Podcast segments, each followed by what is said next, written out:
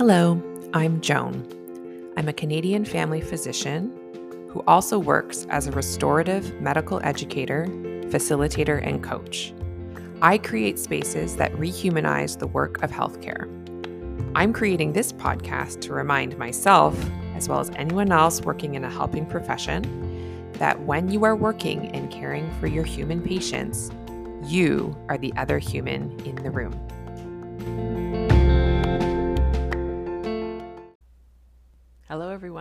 Thank you so much for coming back for another episode of The Other Human in the Room.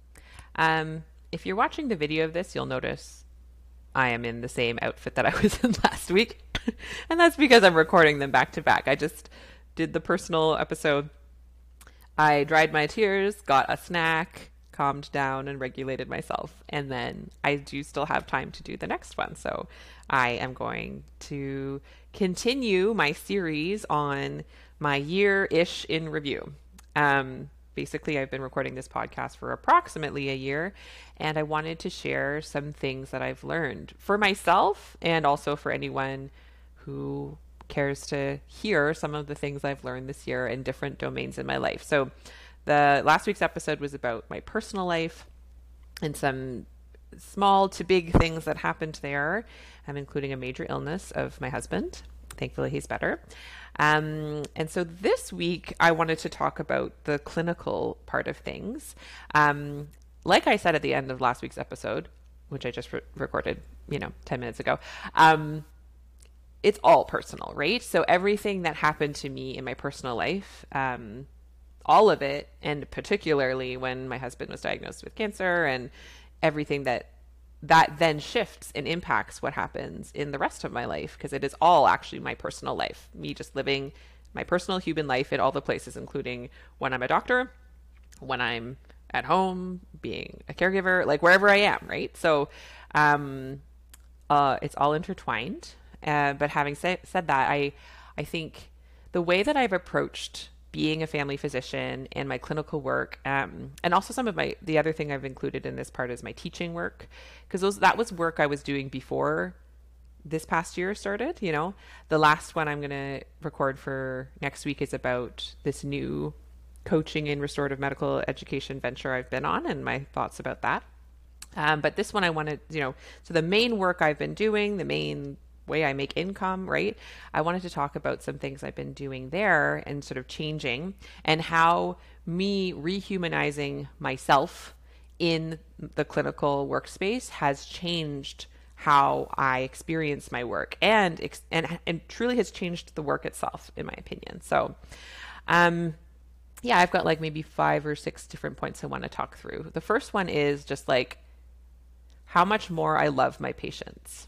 This one I want to say maybe people will roll their eyes or maybe it'll be hard to it's not accessible to you to think about loving your patients. So you think that sounds like intense or I don't have boundaries, but I think it's important to talk about how I love my patients actually. Like so I do it in a boundaried way. That's how I'm able to love my patients on a deeper level and and with more with more of my humanity I'm able to love them and the first step of that was getting real clear and real boundaried about what was mine and what was theirs, which has been, I think, a lot of the lessons that I've learned about my clinical work have populated all of the episodes before. So I'm not going to get into all the perfectionism and people pleasing and like all the ways it's shown up because that's like listen to all the other episodes and I every time I've learned like a new nugget, I've like thought, oh, that's a great podcast, and I've recorded it, you know.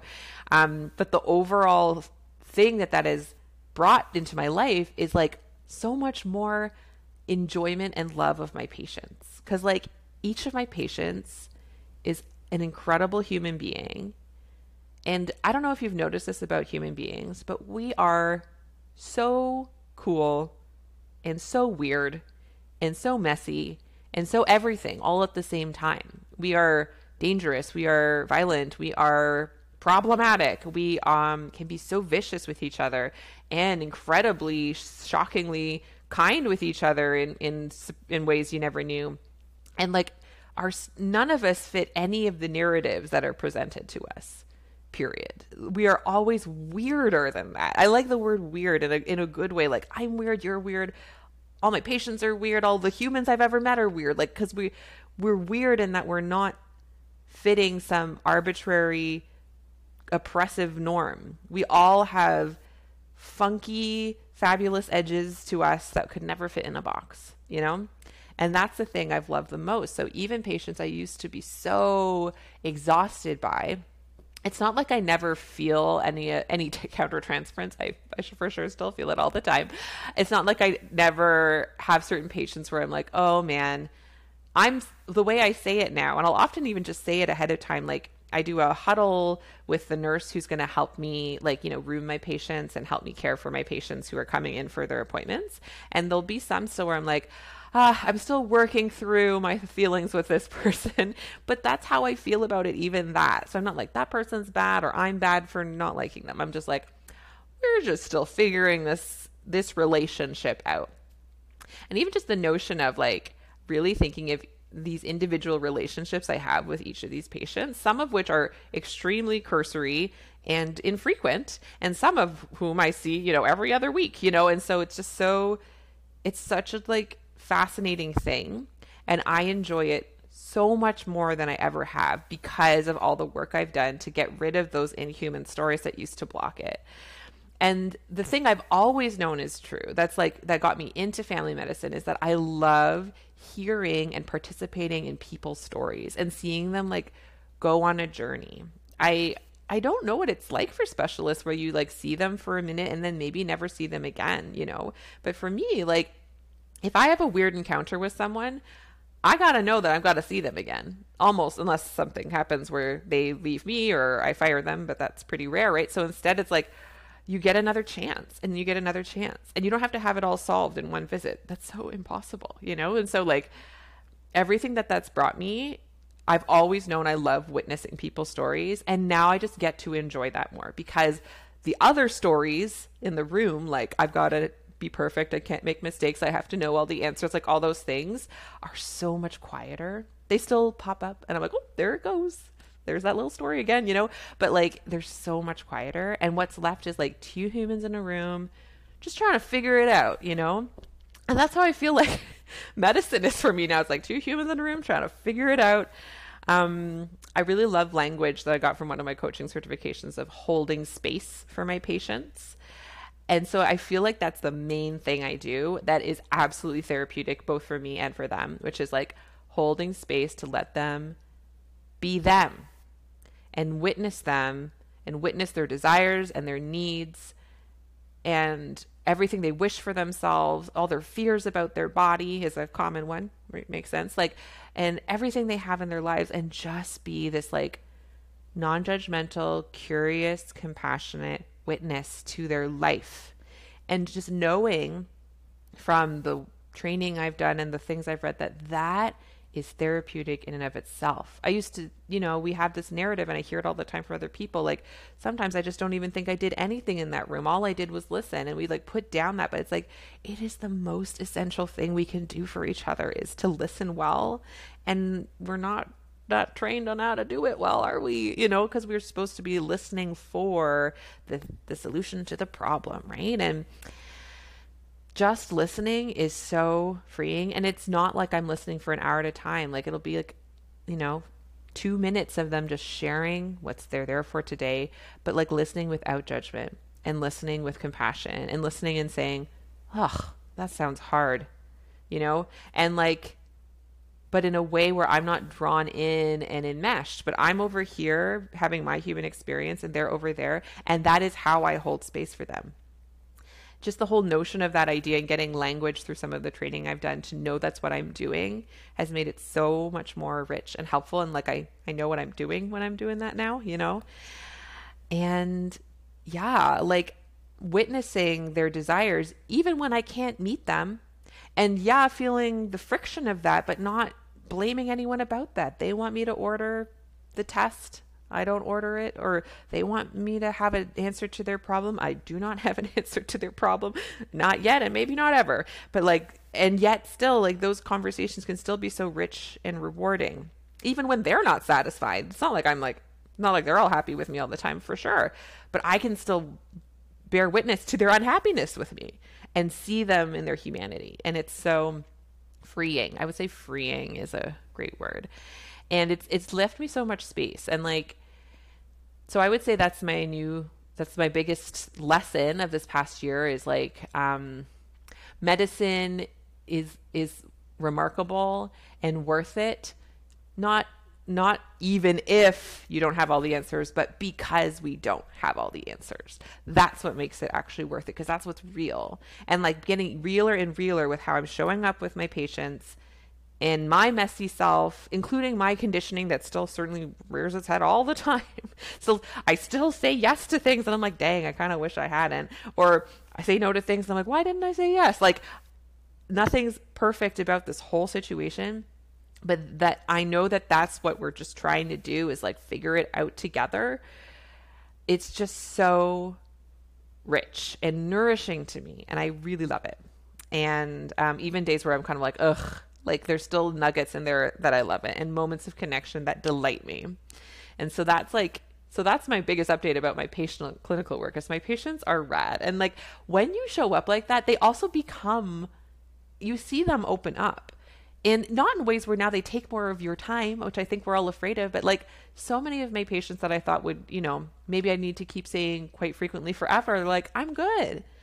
People who, you know, you you see lots of people in their lives and the medical things that perceive them as being helpless and needing a lot of help, but you treat them as if they don't need a lot of help. You just treat them as if they know how to help themselves and they start to. And it's like that's magic too. And um things where you you've given up hope you don't know their timeline. No one knows each other's timeline of how this will all unfold. And it's just the best to not know that. It really is. I know it's like, oh, uncertainty is so hard. And I get that. I still feel that. But like, in terms of how we know how our patients will heal, if you will, that language is odd, but you know, find their way through the world. People are finding their way through this world, and it is just a beautiful thing. And it is inspiring to me, that's for sure. So that's like my update about my relationship with my patients. And it's good. I learn things from them all the time. Um, I wish I could say more specifics, but obviously that would be revealing confidentiality, and I never ever would. But like the stories that I have witnessed to are incredible, and I hope they find a way to tell their story on their own if they ever want to. But like, man, people are amazing. Um, so other things I wanted to share in terms of like kind of the process of providing clinical medicine. You know, I've talked a lot in this past year and I have my whole like course about restoring your time and like time management stuff. It's my it was actually my pathway into the whole coaching world was like through a charting efficiency course, Charting Champions, Dr. Sarah, Sarah Smith. Um, and I want to just, I have and continue to want to innovate around how I can offer care in a way that's not demanding more of my time. Because, especially when you start to think, like, what if my patients are capable human beings? What if they would like a variety of ways to access me in different methods? It really opens things up, you know? So, something I've been doing for a long time is I have a patient portal. I have a way that they can contact me. And I think a lot of people think I could never because they're already overwhelmed with their current inbox and their current demands. And I also don't think it's for everyone. But for me, it is the best because there are so many things you can deal with through like just like brief exchanges asynchronously that don't need a whole appointment. And there aren't enough appointments. Just like objectively, there aren't enough appointments. I know what's sustainable for me, and offering more of my time would actually not be good for anyone. And so I know where my hard line is. And yet, so like the supply is fixed in terms of appointments I can offer patients, but the demand varies wildly, right? And the asynchronous communication by having a way that they can ask me questions, now, especially that I have the boundaries, so I can be like, this one you need to see in person, this one's a no, you know, someone sending me like a long thing that's sort of mental health and me knowing I don't have to fix it, but like honestly, I'm just like, thank you so much for sharing it. Is there anything I can do to support you? And they usually say no. They just want someone to listen. And having this other way where it's asynchronous, where I can read it on my time, I can have my like inbox time where I do it. I set it up a long time ago but especially now like through the pandemic it was super helpful. And now it's so it's just again so helpful just another avenue for people to stay connected to me. And i never want to turn it off that's for sure. Um, other things like online booking, you know, just like other ways to empower patients to access healthcare in different ways, using my team more, like my family health team, all those pieces, you know. Um, those are I that's just like a constant question I'm thinking of like how can I make myself how can I offer more care to my patients without offering more of my physical bodily time, you know? And it's something I want to continue to expand on as well. Um, another thing I really want to do in the future is groups. And I've been talking about it for a few years, but I can sense I want to wait till I can really see clearly how to do it well and about what topic specifically. I think it it'll need to touch on illness anxiety. It might end up being something embodiment related but I don't want to rush into it. I want it to feel like it's landed in its time, and I I, I trust myself to know when that's going to be the time for it to land.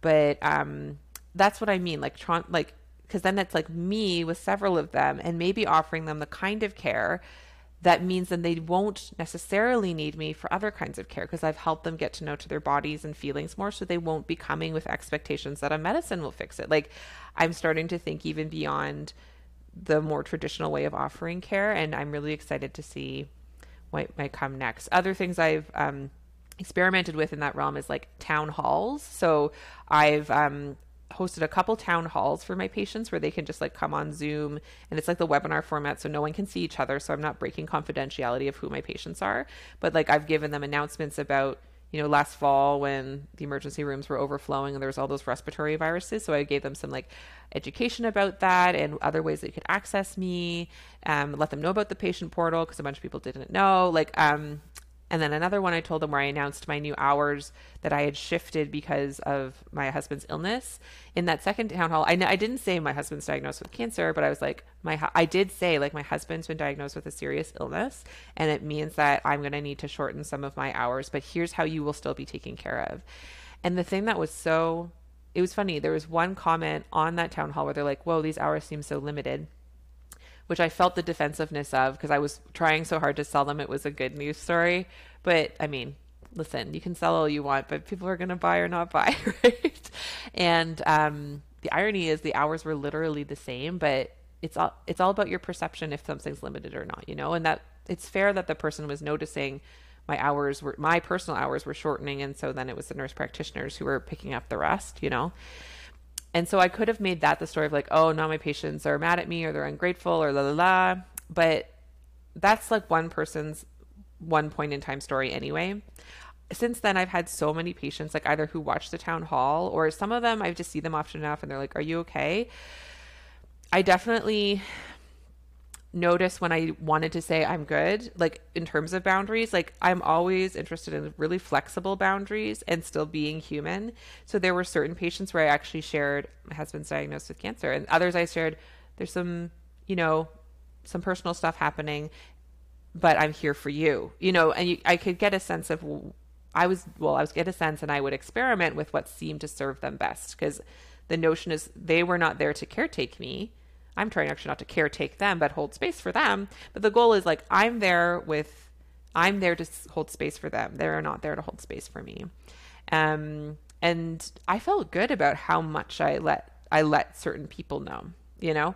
And the thing that was beautiful to receive was like patients just being, just certain ones being like, "Hey, you don't have to talk about this, but I just want you to know I'm praying for you or I'm thinking of you. I'm so sorry what you're going through, you know, because they'd watch the town hall or whatever. And just feeling like so touched by that. Like, just like, I probably will get tearful again. Just like, so, it was just like so beautiful to receive. Like, um, this term I've heard, which is a beautiful term, which is what we, what we can do if we get out of the, our own ways is open up channels for bi-directional healing and I think if we get to a point where we want our patients to serve us and our healing, something has gone awry, awry because like we are the ones first of all power dynamics right?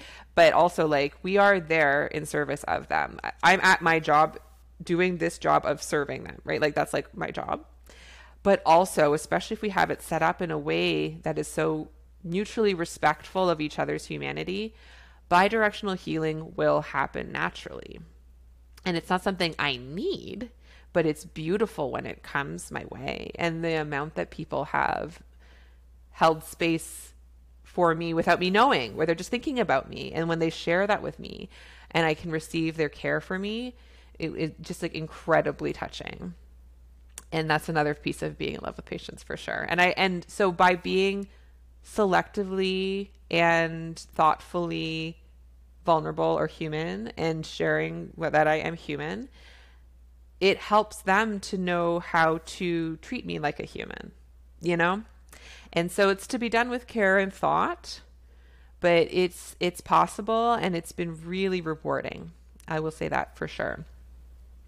And the latest thing, um, I guess I released the episode before this one, so you already know I'm using this scribe my robot friend that's helping me in in my appointments. So i don't have to type in appointments anymore. Instead i'm using this ai scribe program.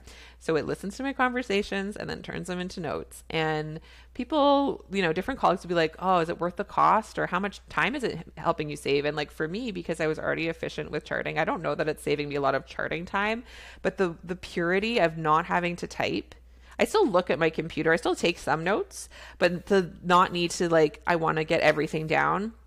I don't need that anymore because a robot's getting it down for me. Thank you, robot. it just has been such a delight, I have to say. And I want to just keep thinking that way of like, how can I set up my space, set up my schedule, set up my workflow in a way that just allows this channel of like human to human connection and body to body connection just like be more prioritized because that is the thing we are doing here people. This is the healthcare. You know like let's make that a number one and everything else should be in service of it or it's got to go you know? And really orienting my work to that has been so wonderful. Um another piece of that is trusting my team and really appreciating them so much. So obviously the two NPs that I've hired to support me and my well support me and support my patients every week and that trust in them and having that just feedback dividends of seeing them care for my patients and noticing parts of my whatever you could say ego or leftover ownership when it flutters up of like oh you know they did a job they did a better job than i would have done or and you know like that noticing those like noticing some of my imposter syndrome rise up of like oh no they're going to be looking at my notes and what will they think of me you know but even that being like really good, like when I hired them and I noticed all my kind of insecurities rise up, like that's so good because I know how it works now. Like the insecurities rise up, you know what they are, you know they're not real stories, you know they're the in, leftover inhuman stories.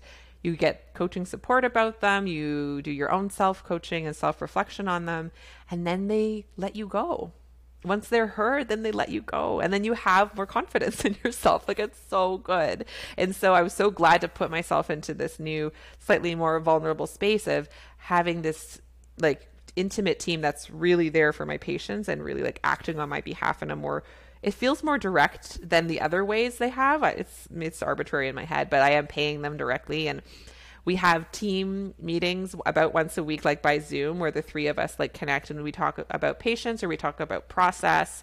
If they have questions like especially at the beginning it was super helpful of like do you want us to do this or that? And i'd be like oh could you do it this way? And then we'd like try it out. And just like staying in connection with each other. Because that piece like we're almost never with one of the two of them, I'm never there at the same time as her because she's there on a day I'm not there. But like, I still feel really connected with her because we're still meeting on a regular basis. So there's some of that. Like, part of it is thinking of who you may need to help support your patients.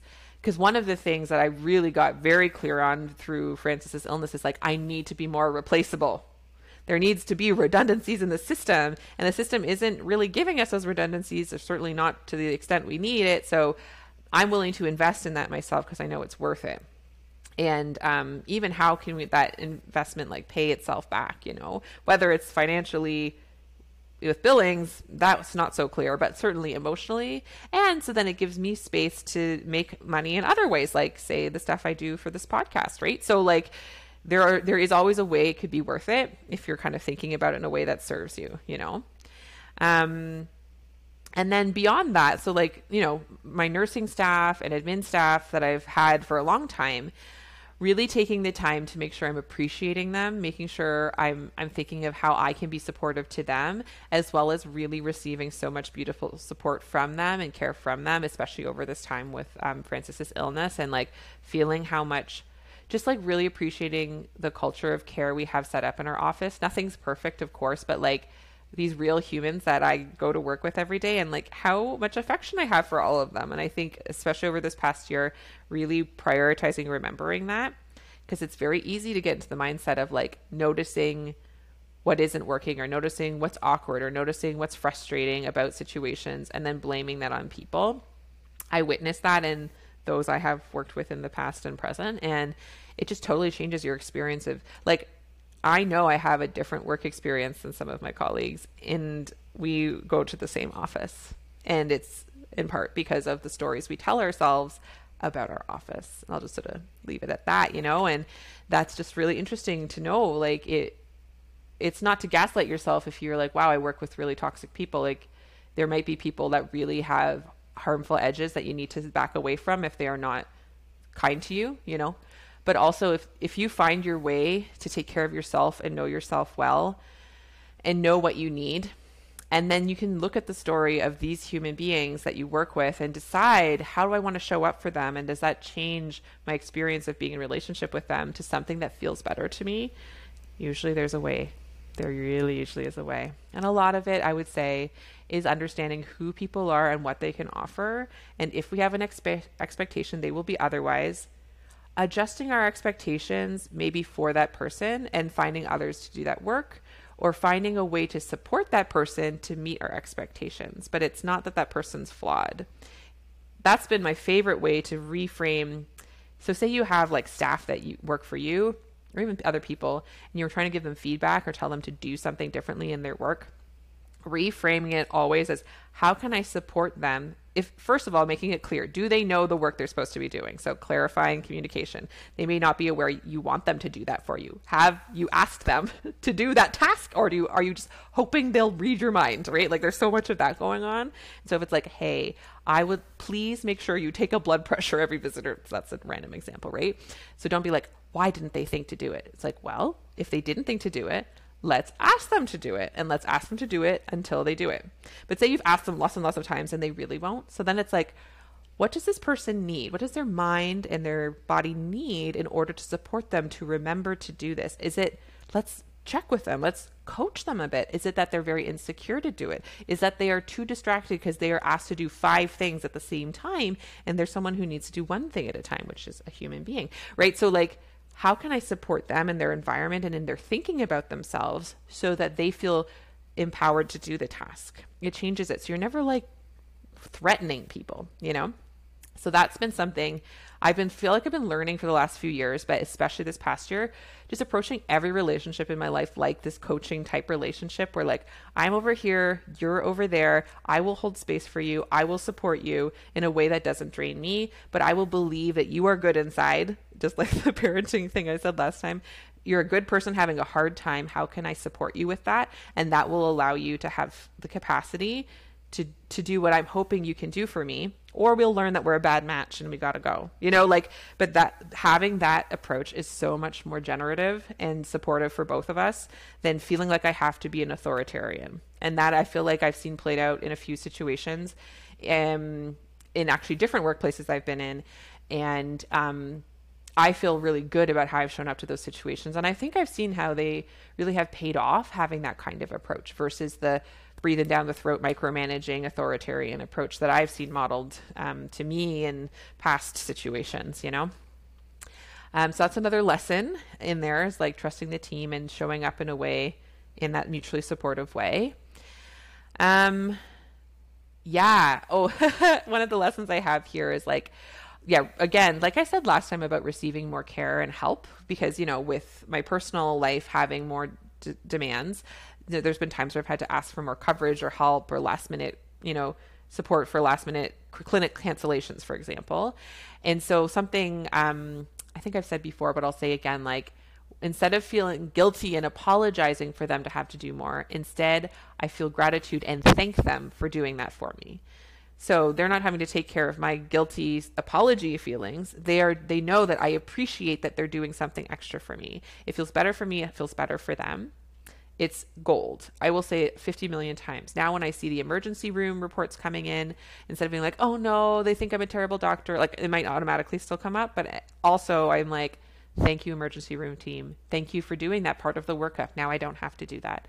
Thank you person on call who saw three of my patients. Thank you for being on call for my patients. I'm happy to be on call for yours. Now it's full now my life is full of gratitude instead of full of guilt and resentment. It's just so much better, guys. I don't know how to say it enough. It is so much better, you know? Um, and then the other piece around colleagues, especially like I'm in an office with five other docs, and um, um, most of them, have, well, they've all been in practice for longer than I have. Um, and I think, especially at the beginning, I had a lot of like needing to make up for that and being like the new kid. Um, also, I just have um, the framework. Like, if you put me on a group project, I'm going to be that girl on the group project that tries to take over the whole project in a nice passive aggressive way. But I will be like, Do you want me to just do all of this for you? And then you just get to sign your name. People are like, Sure. And I think I had a little bit of that energy for a while with my practice. Um, not completely, and it's never one story, right? But like this past year, especially because I really had limits on what I was willing to to do. We've had some sort of big projects in the background, things we've been working on as a clinic, and I've I've had to specifically say I do not have capacity to do this. Can someone else do this? Or reach out and be like, "Hey, this one colleague, I think you're better suited for this. Could you take this over, please? And that felt so weird for me and was so so good and so instead of just thanking and how can i support you as a secondary person and and being responsive to them and knowing that that's actually me still being a leader and still like by supporting them to do their leadership work like we can be all co-leading this whole thing it has been very freeing and has helped me feel closer and more connected with my colleagues versus there were honestly were times in the past and it's not because of them but for me me taking on so much and being like I'm doing this all for my colleagues and they don't even notice but it was just like a story in my head you know? And this feels a lot better. So strongly recommend that approach to any kind of group environments you might be in it's it's a process to get there and it's sort of undoing the stories that you that you think you have to be in control and really be getting clear about what you are absolutely not in control of anyway and that's just been really rich learning there an overarching phrase that I relied on a lot from Adrienne Maree Brown of Emergent Strategy fame, Emergent Strategy, one of my favorite books for sure that I've discovered this past year. Um, her, one of the phrases in that book is move at the speed of trust. And that, I mean, that has been such an ethos for me. Ethos? That has been such a intention setter for me with patients moving at the speed of trust. How much do I trust myself and them to do this versus that, you know? Moving at the speed of trust with my staff, with my colleagues. It's not like I have to be baring my soul to everyone and hoping they catch the pieces like i can mostly act like my people pleasy self with this one person who really triggers me and then just trust myself a little more to say a little no next time. You know it's okay. There's time to let things unfold. You haven't failed the exam. There are no exams. We can move at the speed of trust of figuring out how to trust yourself more and through trusting yourself more trust others more and that's the secret. I don't know if I've said that enough on here, but if you want to trust others, it starts by trusting yourself to be okay, even if they are not on board. You know, that's how you make a good relationship is through a good relationship with yourself. So I would say that's what I've wanted to share that I've learned about my team and my like clinic environment. Um, a new thing that I did this year that I've never done before was having my first learner with me in my in a clinical rotation. I've never done that before. I always had too much. I guess it was like imposter syndrome esque, like, but um, imposter syndrome, which underneath was just like uncertainty of something new and unfamiliar. Like, of course, I would be an imposter. I've never done that before, you know, and um, thankfully had a really fabulous first learner though you wonder maybe they'd all be fabulous if you view them as such right? But this one just like re- recognizing her strengths and what she and and her capabilities and what she was already good at. And that talk about moving at the speed of trust like at first i had her follow me around and thought i had to teach her a bunch like kind of the old ways i'd seen it modeled and realized that was just devastating in terms of it totally decimated all my carefully curated scheduling time management hacks. I had so many charts open at the end of that first day. And I was like, oh my gosh, what am I going to do?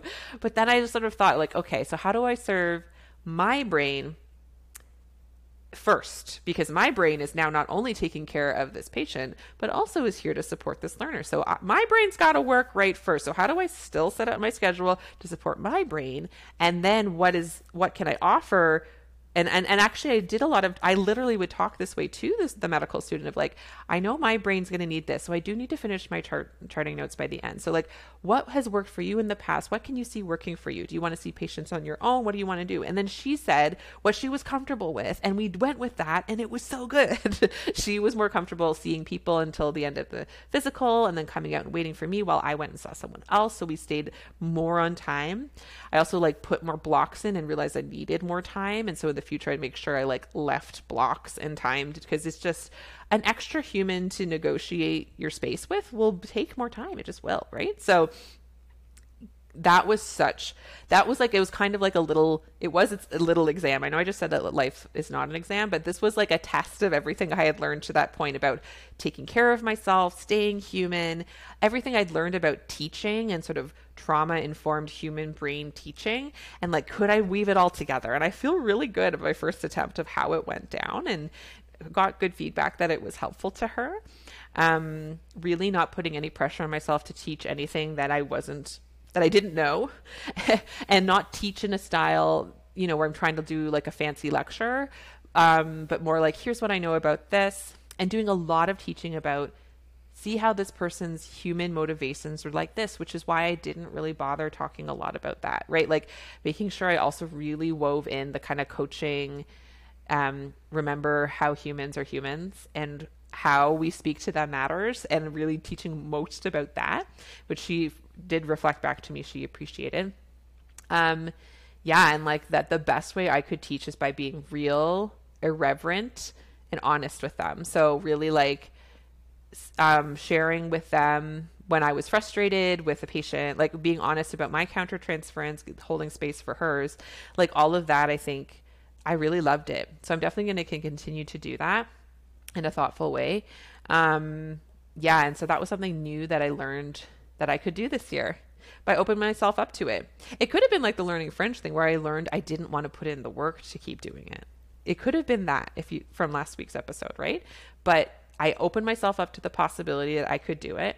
And then I learned I could do it and I wanted to keep getting better at it and it's something I want to do in the future. That's how you like learn if you like new things, guys. Like you you open yourself up to them, you see, you give it your best try, you give it's a solid experiment, and then at the end you reflect and decide if you want to continue that experiment or not. So this case, unlike the learning French case, I want to keep in my life for sure. Um yeah, so I think that's it. I think that's the end of I'm looking at my little list I have written down here. Yeah. Um, that's what I wanted to say about what it's been like for me as a human in healthcare, what it's been like for me, and what I've learned over this past year. Um, which is that patients are awesome.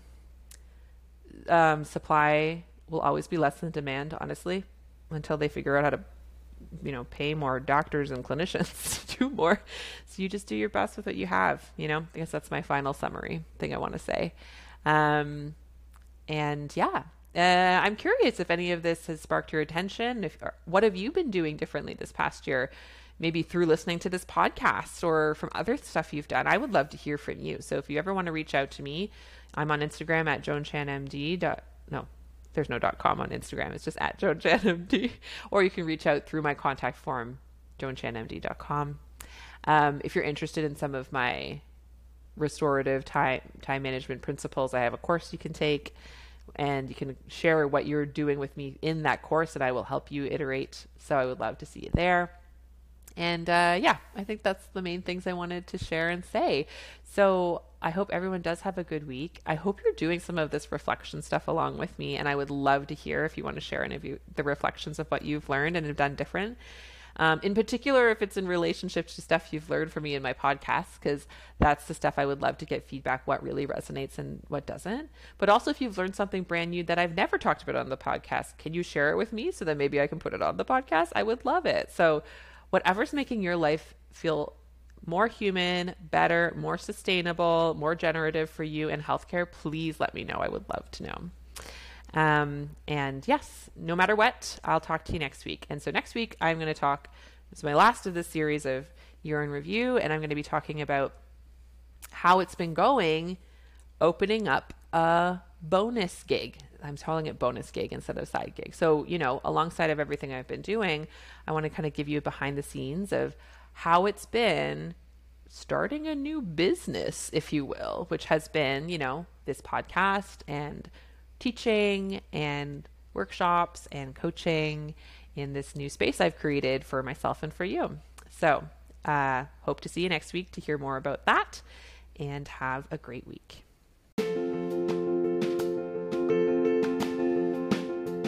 I would love to take this work deeper with you. Visit joanchanmd.com today and discover my growing menu of options for restorative medical education to suit your learning needs. I offer one on one coaching, customized workshops, and self study courses that allow you to connect not only with my work on a deeper level, but also with other healthcare humans just like you. So, if you want to start humanizing your work in healthcare to a deeper level and do it in community with others, please visit joanchanmd.com and find those options and what fits you and your life today.